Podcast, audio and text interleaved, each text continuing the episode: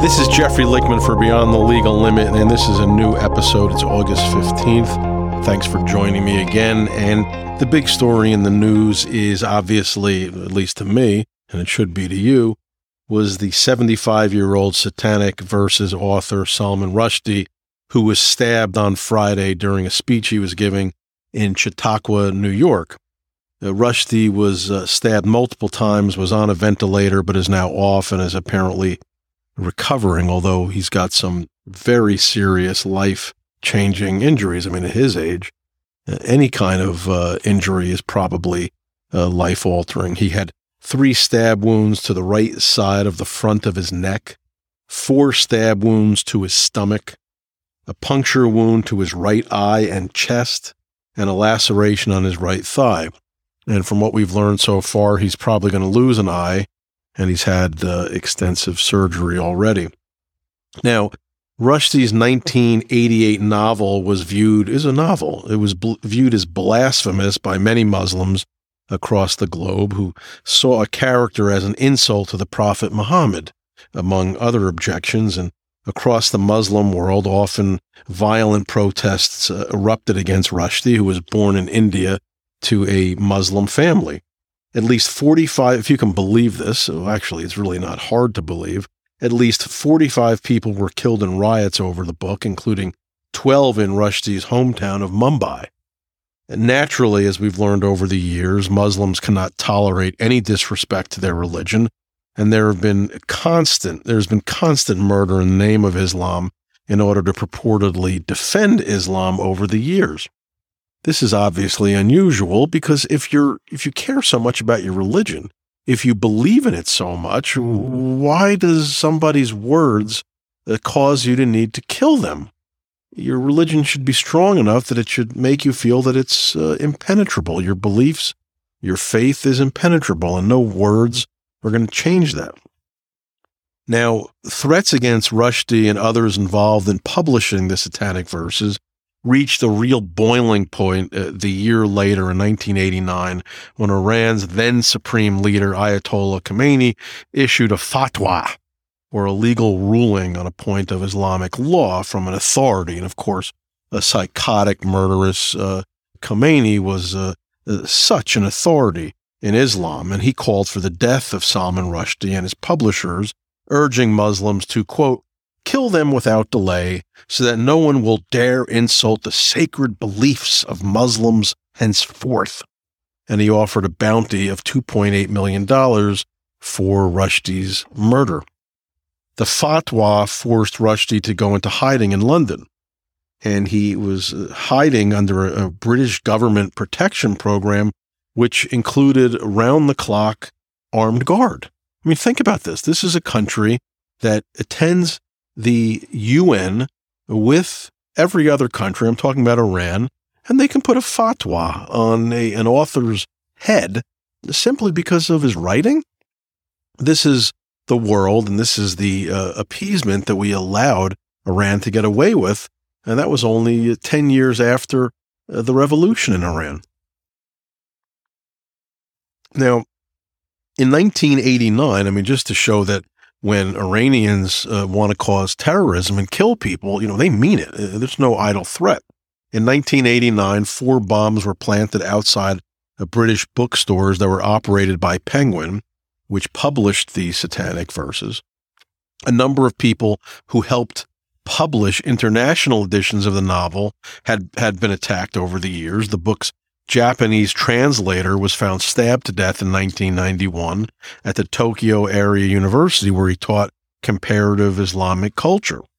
Just days before the Japanese translator was attacked and, and killed, the Italian translator of the novel survived the stabbing in his Milan apartment. The Italian translator said that his attacker described himself as Iranian and approached him for help in translating a Muslim pamphlet. So, you know, of course, you help them and they respond by uh, trying to stick a knife into you and kill you. In 1993, Islamic militants set fire to a hotel in eastern Turkey in a plot to kill an author who published an excerpt of the satanic verses in a Turkish newspaper. Just publishing an excerpt. Well, The author escaped and survived, but 37 others were killed. Three months later, the book's Norwegian publisher was shot three times out home, outside his home in Oslo, but he survived. Naturally, American liberals joined in with radical Muslims, as they often do, and condemned Salman Rushdie. Jimmy Carter, a supporter of the Palestinian terror group Hamas and probably the worst president that we've ever had, he wrote an opinion piece in the New York Times after the Satanic Verses was published in which he blasted Salman Rushdie. The title of his article was Rushdie's book is an insult. And this is what Jimmy Carter has become. He went from being the worst president to being the worst American apologist for radical Muslim terror. Over the years, Iran has tried to pretend it was less radical because they wanted to, you know, for financial reasons. They didn't want to get sanctioned. They wanted to not be as isolated. Even as they were funding terrorist groups all over the world and killing people, in September 1998, Iran's then president said that the Rushdie affair was, quote, completely finished and uh, days later, Iranian Iranian foreign minister uh, said that the government disassociates itself from any reward for Rushdie's death and said that the official position is that the administration did not support the fatwa anymore. However, three Iranian clerics called for followers to kill Rushdie under the fatwa soon after, and in October, about 160 members of Iran's parliament agreed that Rushdie's death decree was still valid. As recently as 2012, a quasi official Iranian religious foundation added a further $300,000 to the reward to kill Rushdie, bringing it to over 3 million. So in October of 1998, just when they said Iran that they were no longer involved with the fatwa, the fact is is that very important Iranian clerics uh, just a month uh, later, um, as well as uh, 160 members of the parliament agreed that the death decree was still valid. So it was just bullshit lip service to say they were no longer interested in Salman Rushdie being killed. Now, Iran's current supreme uh, psychotic leader has never issued a fatwa of his own, withdrawing the prior fatwa calling for Rushdie's murder. In fact, the current supreme leader of Iran has stated that the arrow, that's his words, shot by Ayatollah Khomeini, who issued the original fatwa, quote, will one day hit the target. By the way, this current Ayatollah, maniac, Muslim terrorist killer, has an account on Twitter. Still, even though he's called for the death of Salman Rushdie. I've had 10 of my accounts removed from Twitter. I'm currently banned on Twitter. A mass murdering Iranian terror leader is on Twitter. But look, this is liberalism. As I've said, liberalism, radical Islam, hand in glove. They'll support the Muslim terrorist killers, but somebody like me who's never called for the death of anybody uh, on Twitter except for other killers I get kicked off. Now, anti Salman Rushdie sentiment has lingered long after Ayatollah Khomeini's decree. I mean, that was uh, you know decades ago. The Index on Censorship, an organization promoting free expression, said that money was raised to boost the reward for Rushdie's killing as recently as 2016. Now, after Rushdie was attacked on Friday, Iran has not made any official comment However, a hardline newspaper whose editor in chief is appointed by Iran's supreme leader wrote, quote, a thousand bravos to the brave and dutiful person who attacked the apostate and evil Salman Rushdie in New York. The hand of the man who tore the neck of God's enemy must be kissed. Another hardline newspaper's headline was Knife in Salman Rushdie's Neck. Satan on the way to hell read the headline of another hardline Iranian state run newspaper. So, this is Iran's official position. The 24 year old Muslim terrorist who stabbed Rushdie was born in the United States a decade after the Satanic Verses was even published to parents who came from, yes, a Muslim terror state, Lebanon. He was active on social media, where his posts showed that he had sympathies for uh, Shia terrorism and uh, Iran's Islamic Revolutionary Guard, their, their terror arm of their government. Iran's terror leadership is the Shiite brand of Islam. That's why um, he was so supportive of, of that on the internet. Now, this uh, would be killer carried a fake ID with a fake name, with the first and last names, fake name, of two Hezbollah leaders. Hezbollah is the Shiite terror group funded by Iran, which presently has taken over Lebanon after killing its prime minister. The village from which the Rushdie stabbers' parents came from contains public portraits of Iranian leaders, past and present, that are just, you know, hanging out on the street, pictures of their favorite Iranian killers. Uh, this the criminal defendant now was denied bail on Friday precisely for that reason, because of the agenda that was set by Iran to kill Rushdie after the publication of the Satanic Verses. Now, for some reason, the FBI missed this terrorist who was hiding in plain sight. I mean, he's not hiding himself. He called out the fact that he supported uh, the Iranian terrorists. He supported all their terrorism.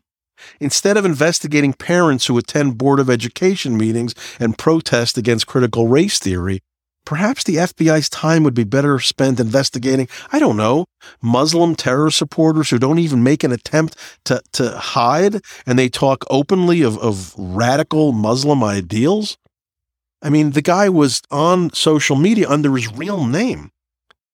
Regardless, regardless, for some reason, there were no metal detectors at this event that Rushdie was speaking at, which anytime you have somebody who's under a fatwa, it's probably a good idea to have uh, metal detectors because when a Muslim terrorist wants to kill you, it's not like they really care about their lives. I mean, they're they're fucking zombies for Allah. They're not there to be concerned about their children, about their lives, about their future. They want to die for Allah. That's it. And I'm not saying this is all Muslims, but the Muslim terrorists, and there is not a small number of them. If 20% of all Muslims worldwide are radicalized, You've got like almost 2 billion Muslims. You know, what's 20% of 2 billion? That's a lot of people, right? That's a lot of people. Millions and millions and millions. Just to show you that for some reason uh, we don't take Muslim terrorists seriously, this is incredible. I mean, I read this and I'd forgotten about this. An Islamic studies academic dubbed the professor of peace at Oberlin College in Ohio endorsed the campaign to assassinate Salman Rushdie. A professor named Mohammed Jafar Mahallati, who teaches at Oberlin in Ohio today, today, when asked about the Ayatollah Khomeini's fatwa and the right to put a bounty on someone's head, in a 1989 Reuters report, this so called Iranian scholar responded I think all Islamic countries agree with Iran. All Islamic nations and countries agree with Iran that any blasphemous statement against sacred figures should be condemned. I think if Western countries really believe and respect freedom of speech, speech, therefore they should also respect our freedom of speech. We certainly use that right in order to express ourselves, our religious belief in the case of any blasphemous statement against sacred Islamic figures. So, what this maniac who presently teaches at Oberlin today says is look, you love freedom of speech. Our freedom of speech is we want to kill anybody who insults our religion, and you should respect that. This is a guy who is teaching young, impressionable minds at a far leftist college in Ohio. He is shaping the minds of young Americans, and we're letting this disease into our country to teach the kids, and he's still there. And it's funny how they call him the professor of peace. You know, you'd think it's like a joke, but it's not because Islam is also referred to as the religion of peace.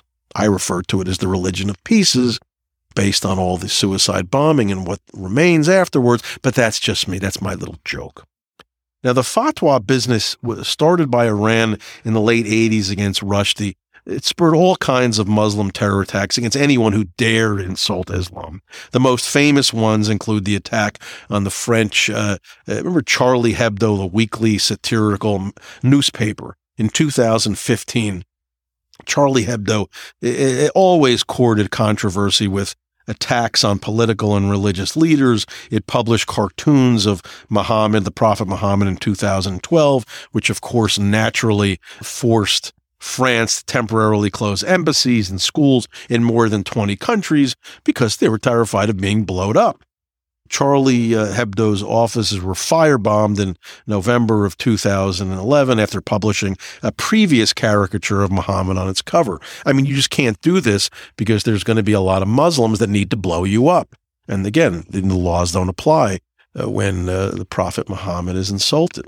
Now, on January 7, 2015, two French Muslim terrorists uh, and brothers forced their way into the offices of Charlie Hebdo in Paris. They were armed with rifles and other weapons, and they killed 12 people and injured 11 others. Several related attacks followed in Paris that same day and in the days that followed. On the same day as the Charlie Hebdo attack in Paris, a Muslim terrorist killed four Jews inside a kosher supermarket in Paris. President Obama, in an effort to downplay the Muslim terror angle uh, against Jews, because uh, to him, that wasn't really Muslim terror. That was, I think, what Jews deserved, I suppose. Uh, Obama lied about it and said that the attack was random. I mean, that makes a lot of sense. The same day that Muslim terrorists are slaughtering people at Charlie Hebdo, and a Muslim terrorist walks into a kosher supermarket a few miles away and slaughters four Jews, I'm sure that was just a random coincidence. Of course, that was a fucking damnable lie by Obama, but again, he didn't get that Hussein as a middle name by mistake. Uh, that was not a coincidence. And in 2013, I was doing talk radio in New York City every day. My broadcasts were on the ground floor of a Manhattan hotel, behind a large window on the ground floor, which allowed pedestrians to see us doing the broadcast live. And in support of Charlie Hebdo and in support of free speech, I drew a picture of a dog and I named it Muhammad during a live broadcast. And I crumpled it up on live radio. The threats to the radio station that were received were so numerous that the radio show was then moved to an inner conference room on a higher floor of the hotel, away from the windows. Why? Because radical Islam. That's why. And this is the mentality of many of the followers of Islam just complete intolerance. It's why you can't be gay in so many Muslim countries. They just won't tolerate this at all, or any thinking that they believe goes against the Quran in their mind. Even J.K. Rowling, the famous Harry Potter author, dared to say that the news on Salman Rushdie's stabbing, all she said was that it was horrifying on Twitter. She also wrote, feeling very sick right now. Let him be okay. Naturally, those were fighting words, and it, her words were met with a threat from a Pakistani Twitter user who responded, Don't worry, you are next. And this uh, Pakistani noted that the attacker of Salman Rushdie was a quote, revolutionary Shia fighter. That's what he said. This terror supporter wasn't a member of a terror group. Instead, he described himself as, quote, a student, social activist, political activist, and research activist. This is what passes for an educated intellect in Muslim society in some of these countries. Hours later, that account was still active.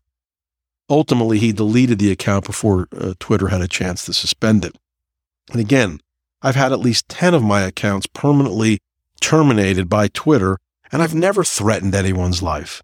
I've just pointed out terrorism like shit like this. And I'll say it again liberalism is a mental disorder on the level of radical Islam. It's not a coincidence that they hate the same groups of people. It's not a coincidence that they work together in Muslim terror states. It's the same shit. It's hand in glove. But back to the Salman Rushdie attack. This was decades in the making that was started by Iran. This is what Iran does. It's a terror state which exports its terrorism. It's all over the globe. Its proxies have killed people all over the globe in every continent. This is what they do. They're literally a satanic cancer and the world just refuses to end them. And just over the past couple of weeks, there have been arrests of Iranians inside of America trying to kill former members of our government because they were hardliners against Iran.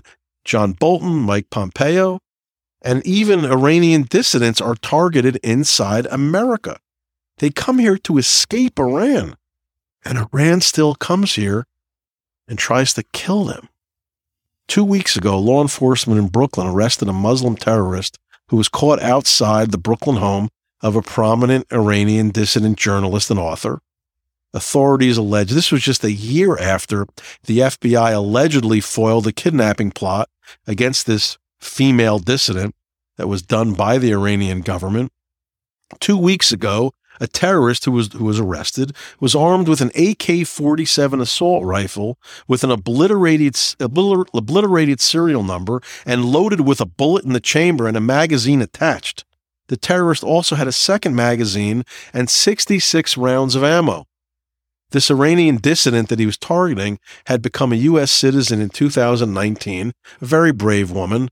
After working for years as a journalist in Iran, she had fled the country and has become a prominent figure in the media where she criticizes Iran's terrorist government. And as I said last year, an Iranian intelligence officer and others were charged with attempting to kidnap this dissident and take her back to Iran, and not to just throw her a parade, to torture and kill her. That's what Iran does. The terrorist who was arrested outside the dissident's home was seen looking in the window and trying to open the front door. He initially claimed he was in the neighborhood looking for a room to rent, but later admitted that he had been in the area, quote, looking for someone. That was according to the criminal complaint, which I read. He spent at least two days stalking uh, and staking out the dissident's home in Flatbush getting food delivered to his SUV, looking in her windows, trying to open her door. And as I said, an Iranian terrorist, a member of Iran's Revolutionary Guard, was charged this past week for trying to orchestrate the assassination of John Bolton, who was Trump's former national security advisor and a hawk against Iran. Iran has openly threatened to kill members of Trump's administration who were against Iran. The Iranian terrorist who was just arrested attempted to pay $300,000 to an individual in the United States to kill Bolton and Mike Pompeo for a million dollars payment. This all happened in the past two weeks.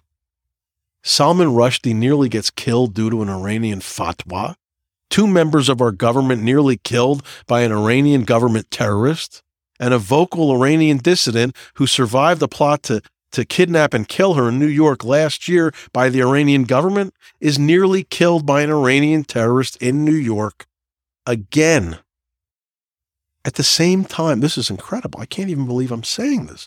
At the same time this is happening, we're bending over backwards to get Iran to agree to come back to the nuclear deal that was abandoned by President Trump, a deal which will purportedly slow Iran's march to a nuclear bomb. And we should trust them because they're so trustworthy.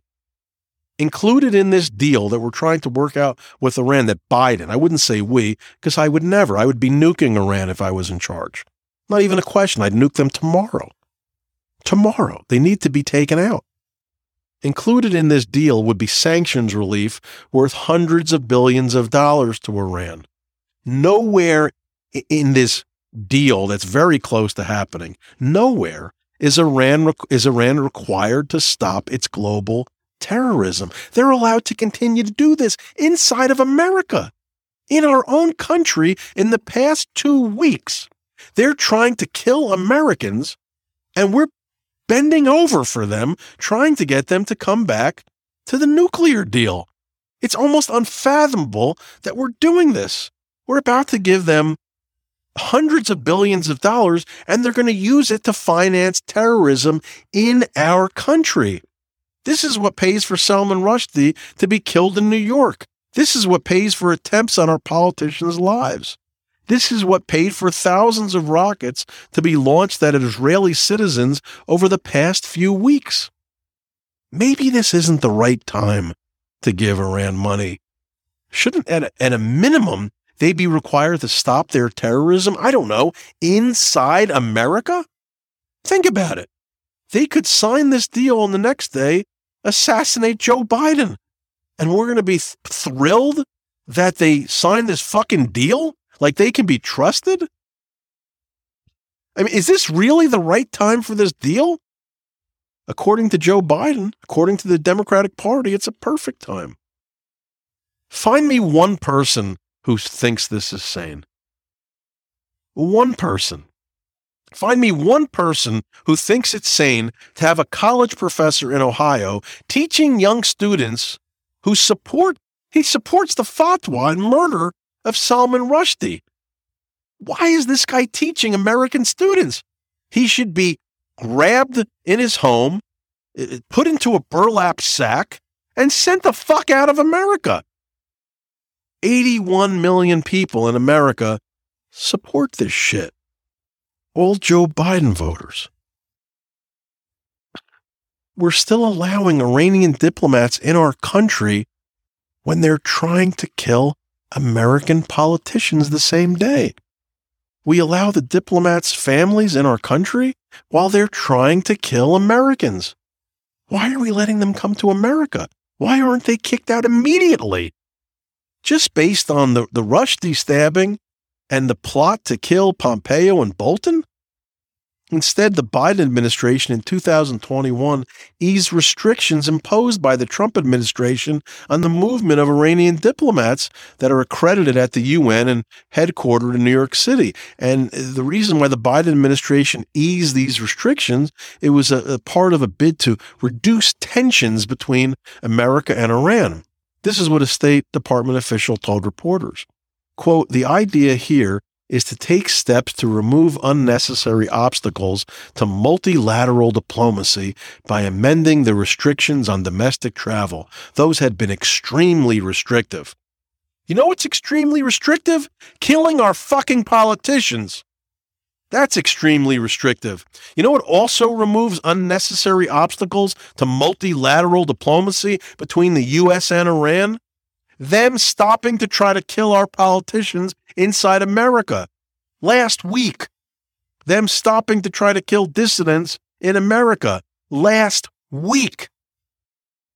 As part of this uh, maximum pressure campaign on Iran, Trump in 2019 barred Iranian diplomats from all but a few blocks around the UN and their mission, with Foreign Minister uh, Javad Zarif saying that he was even prohibited during a UN visit from visiting a colleague in a New York hospital. Of course, we should have stopped that. Listen, you can think Trump is an idiot. He is. You can think all that. But guess what? Trump had the horse sense to know you do not reward these Muslim terrorists. You don't. You put your foot on their necks. You stop them from committing terrorism. You don't reward them. They're trying to kill American politicians last week. Americans, uh, citizens, last week. Salman Rushdie was stabbed last week due to an Iranian fatwa, and we're not immediately rounding up all of their diplomats and sending them home? Over the weekend, the Palestinian terrorists shot up an Israeli bus and wounded seven people. Hamas, which is Iran's paid for terror group, which of course governs the Palestinian people, they praised the attack and called it a heroic and courageous operation. Four Americans from New York were the victims of that shooting on that bus. One of the victims of this, quote, heroic operation was a pregnant woman who was shot in the stomach by this Palestinian scumbag. That was heroic, according to the Iranian backed Palestinian government. Instead of letting Iranian terrorists into our country where they try to kill Americans, instead of giving them billions of dollars of sanction relief, we should be dropping bombs on Iran today. They're in our country trying to kill Americans. They're trying to kill Americans overseas. Why are they safe in Iran? Kill them in Iran. Kill them in Palestine. Kill them in Syria. Kill them in Lebanon, appeasement is not working. We're not even raising a hand to them after what they did over the past week. Who is Iran? Is this some powerful country that has a nuke that could be dropped on us? No. Now is the time. And it was the time in 1979 when the revolution occurred. And it's been the time every day since then. How much longer are we going to wait? Are we going to wait for them to get a nuclear bomb? Then they're untouchable. Now, the next subject I want to talk about was the search that was uh, executed on Trump's home in Mar-a-Lago. Some thoughts. We still don't have the affidavit in support of the search warrant, which includes the reasons why such a drastic measure was required, why dozens of agents needed to search the premises for hours, why they needed to break into a safe, why they needed to search Trump's wife's closets. Unsealing the warrant or the search warrant's return, that's the list of all the materials that were, were seized, does not provide the reasoning why this search was done, just the potential crimes that are being investigated and what was removed from the premises. One thing that must be proven to the judge who signed the warrant was whether or not alternative investigative means were available, which were less intrusive than the search that was actually done here. And this seems somewhat dubious because Trump's lawyers were in touch with the government on their request to get these confidential materials back. Did they really have to go this far? If the search warrant was so ordinary, as Attorney General Merrick Garland said, why did he have to address, address the nation about it? I've never represented someone whose uh, the search of his premises required the country's top law enforcement official to go on TV and explain to the nation why the search was ordinary. It's obviously not ordinary. And of course, this was the Department of Justice who masterminded this. The FBI can't get a search warrant on their own. They need the DOJ, the Department of Justice, to apply for it, and that's Merrick Garland the search should have been very limited. And that's what Merrick Garland said, that it was very limited, but it wasn't. If you actually look at the uh, search warrant, they could take anything related to the presidency. That's called a wide berth. That's not a narrow search at all. I mean, they took photos from Trump. And why is our purported nonpartisan law enforcement agencies, why are they injecting themselves into politics? FBI head Jim Comey did when he made a public announcement before the 2016 election saying that Hillary was still being investigated regarding her email uh, stuff. And now Merrick Garland, the attorney general, is, is searching a president's home like he's a cartel member. And I don't care what he had on the premises in terms of confidential materials. You don't do this to a former president unless you have strong reason to believe that national security is greatly at risk. I'm not talking minor impact. I'm talking a great impact. Was he selling nuclear secrets? Was he conspiring with Russia or China to harm America? No, you don't do this then. You just don't. Even if he was mishandling some some secret records, the FBI told him to put a better lock on the room where the records were, were held and Trump did.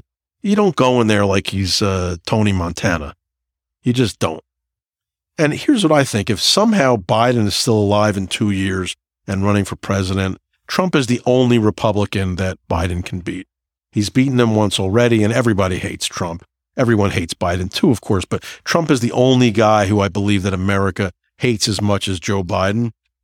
And how do you ensure that Trump will be the Republican candidate? Well, you make him into a martyr to the Republicans. And that's what they did with this raid. Ron DeSantis, the uh, governor of Florida, is a million times smarter than Trump and Biden combined. The presidential debates would look like like like the, the Lai massacre if DeSantis opposed Biden.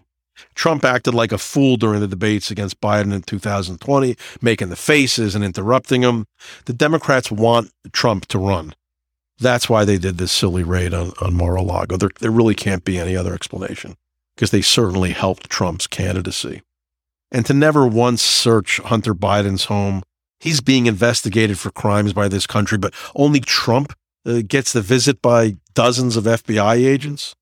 This is just straight political theater, weaponizing uh, our law enforcement agencies by the Biden administration against its enemies.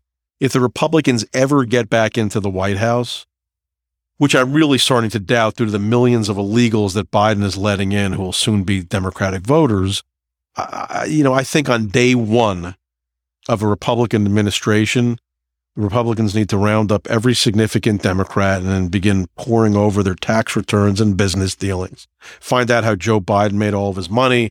The big guy is 10% cut. Find out how Hunter Biden made all his money. Nancy Pelosi and her husband. Find out why they're zillionaires. Uh, that crazy Democratic Congressman uh, Swalwell who had sex with the Chinese spy, arrest them all. There's plenty of dirty ones. Just arrest them. And if they complain, say, look, you know, This is the new the new reality that you created by treating Trump, Trump the way you did. That will get the point across. And it, it has to happen. And Trump was afraid to do any of this, uh, even though he began uh, uh, the lock her up garbage in relation to Hillary, because he himself knew he was dirty and he didn't want the Democrats going after him or going after his kids. He was so dumb and so wrong about this. You could see he was terrified at the thought of people wanting him to charge uh, Hillary criminally because he didn't want it. He knew that his day was going to come.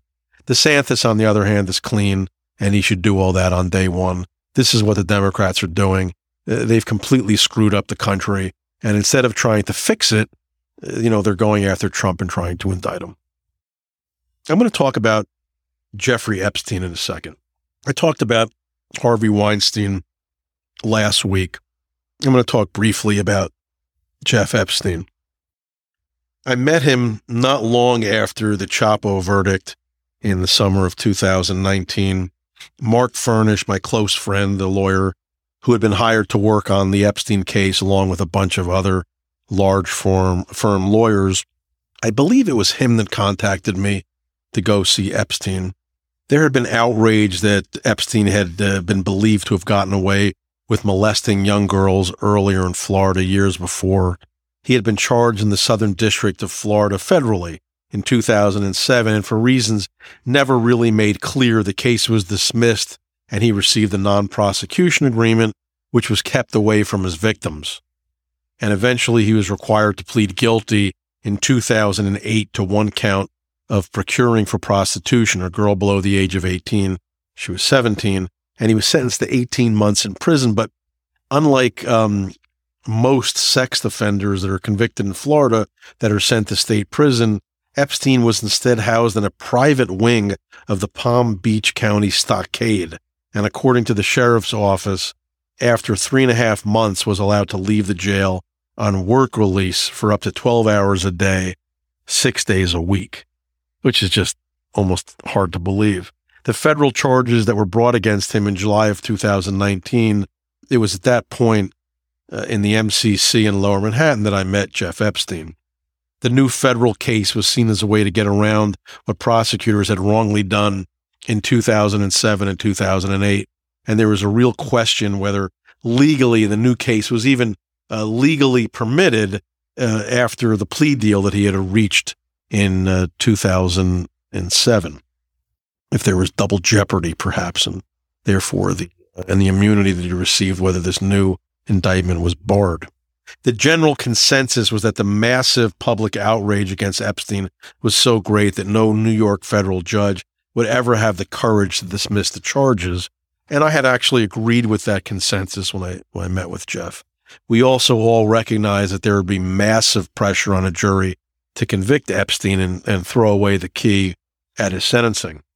And I met with Jeff in the attorney's uh, conference room in the prison which is where he was nearly all day, every day in the MCC. He didn't want to be stuck in his small cell with a cellmate in order to uh, uh, get him a bit of freedom. He paid for paralegals and young lawyers to take him into the attorney room and just let him sit there all day. It's a big room. He would get the big room right in the front.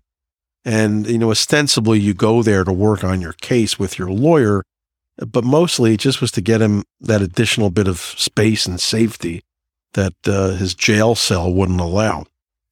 And I had recommended Mariel Colón as one of the lawyers for the job, as she had done so much of that for Chapo, spending all day with Chapo many days of the week to keep him company prior to his trial.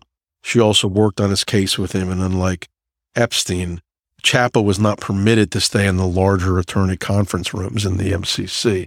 He was stuck in the same area where he was housed in a a tiny area known for very high security prisoners in the MCC where there was actually solitary confinement. So when you visit him, Chapo, as a lawyer, you didn't go into a room where you could have physical contact with him in a big room. He was locked in a small cage on one side. You were locked in a small cage across from him. You couldn't touch him, but at least Chapo had company and someone to talk to, which is why uh, we did that for him. Without those legal visits, Chapo was in solitary confinement all day, unlike Epstein. Now, When I met Jeff, it was with Mark Fernich present. And Mark, as I said, is probably the best lawyer in New York, appellate lawyer in New York, if not the country. He's a law guy and he's, you know, really brilliant and wonderful and has had many great victories. A very odd dude. Mark is a very odd dude, but the most loyal friend I probably have. And Mark was all hyped up about the case. He's talking a mile a minute. Epstein was bizarrely calm. A, very handsome guy. He's wearing this orange jumpsuit. And Mark was like, like a fly buzzing around the room, which is exactly what you kind of want in your lawyer. You want a guy who's all filled with ideas and energy.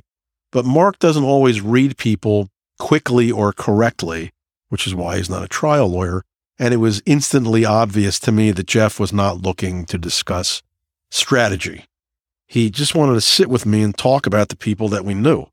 He was curious. He asked about Chapo, what, what he was like. He asked about Gotti Jr., what he was like, Gotti Sr., some other clients. He really just wanted to sit and talk. And I suppose take a measure of me. And I think he could quickly surmise that I wasn't like the big firm lawyers who were just financially destroying him and, and working on his case ostensibly while he was rotting in jail. And sometimes the big firms, their main goals are billing and making money and cutting the throats of any lawyers who might get in the way of their billing and their fleecing of a client. He could tell, I think, that I was much more interested in the case to try to win it instead of just trying to make money from him because, you know, that's what I do for a living. I enjoy trying these cases for infamous people. The more drama, the more pressure, the better. And I think Jeff just wanted to see my feelings about representing him. And he quickly acknowledged that I, I wasn't one who was going to be afraid of public opinion because I had just finished the Chapo case. And frankly, after Chapo, I didn't really give a fuck what anyone thought of me. And not that I ever really had before cared. But unlike the Harvey Weinstein case, for some reason, Epstein's case wasn't as appalling to me. Maybe because Epstein didn't really look like a sexual predator the way Harvey seemed to more. And it was a federal case better than a state case. So there's a little more civilized behavior in a federal courtroom. So we ended up just sitting around and talking and laughing, uh, Jeff and I. And Mark was still trying to discuss every possible legal issue in existence. And finally, Jeff just told him to knock it off. Mark, keep your voice down. Shh, quiet, enough. I don't want to talk about it. He liked quiet. He wanted quiet. And I laughed to myself because I want the same thing. I like quiet. I like calm, serenity if I can get it, because most of the time my life is not. I was feeling that Jeff was someone that I could work with.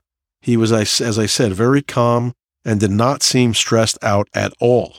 And he never raised his voice. Never.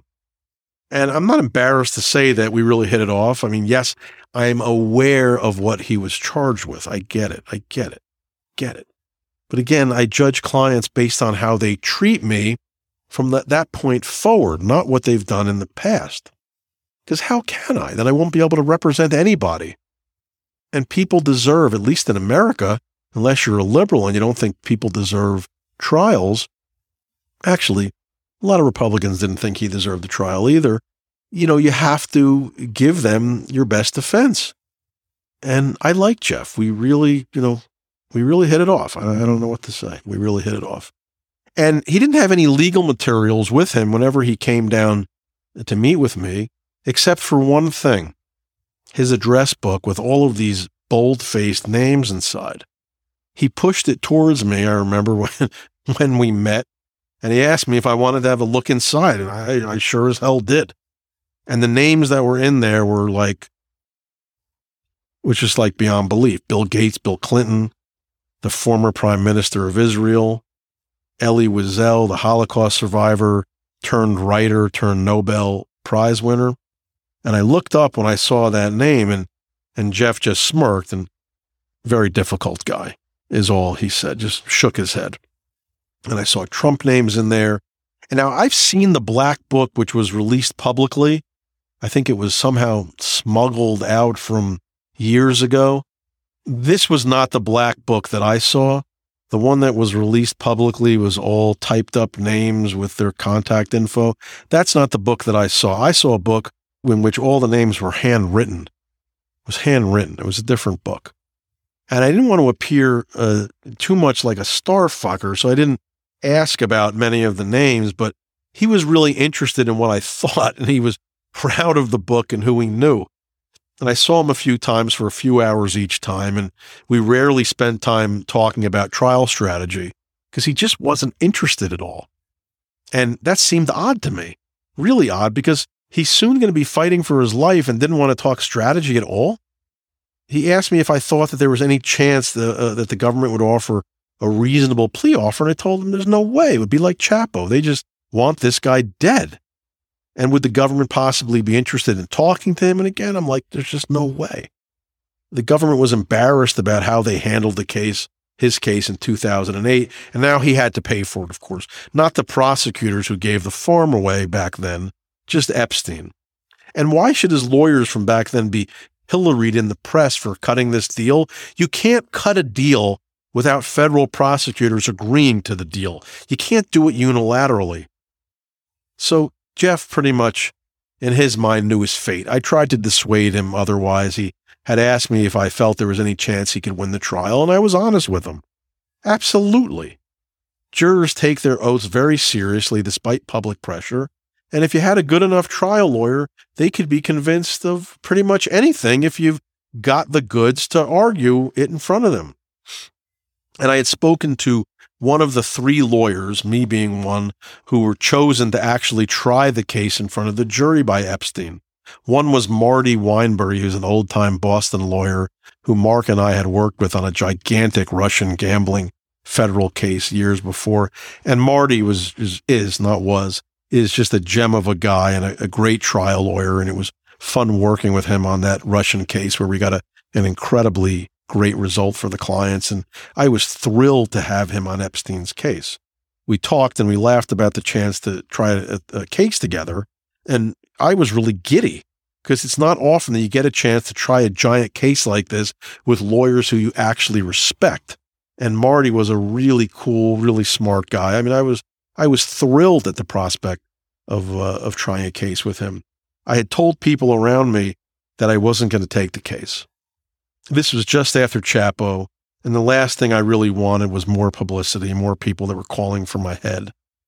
But knowing I could work with lawyers like Marty and Mark made things much different than the clowns I've had to work with in the past, including uh, in Chapo. And while we hadn't discussed money yet, money was not going to be an issue clearly with Jeff Epstein. In my mind, I was taking the case, even if I didn't admit it to anyone. And I'm saying that for the first time. I've never admitted it to anyone, but I was taking the case. And then a few days later, uh, Mariel called me and told me that Epstein wanted his will changed. And I thought that was odd, but not all that unprecedented for a high profile inmate that's in prison. But combined with not really wanting to talk about trial strategy or evidence, it added up to something in retrospect when I learned a few days later that he was dead ostensibly from a suicide.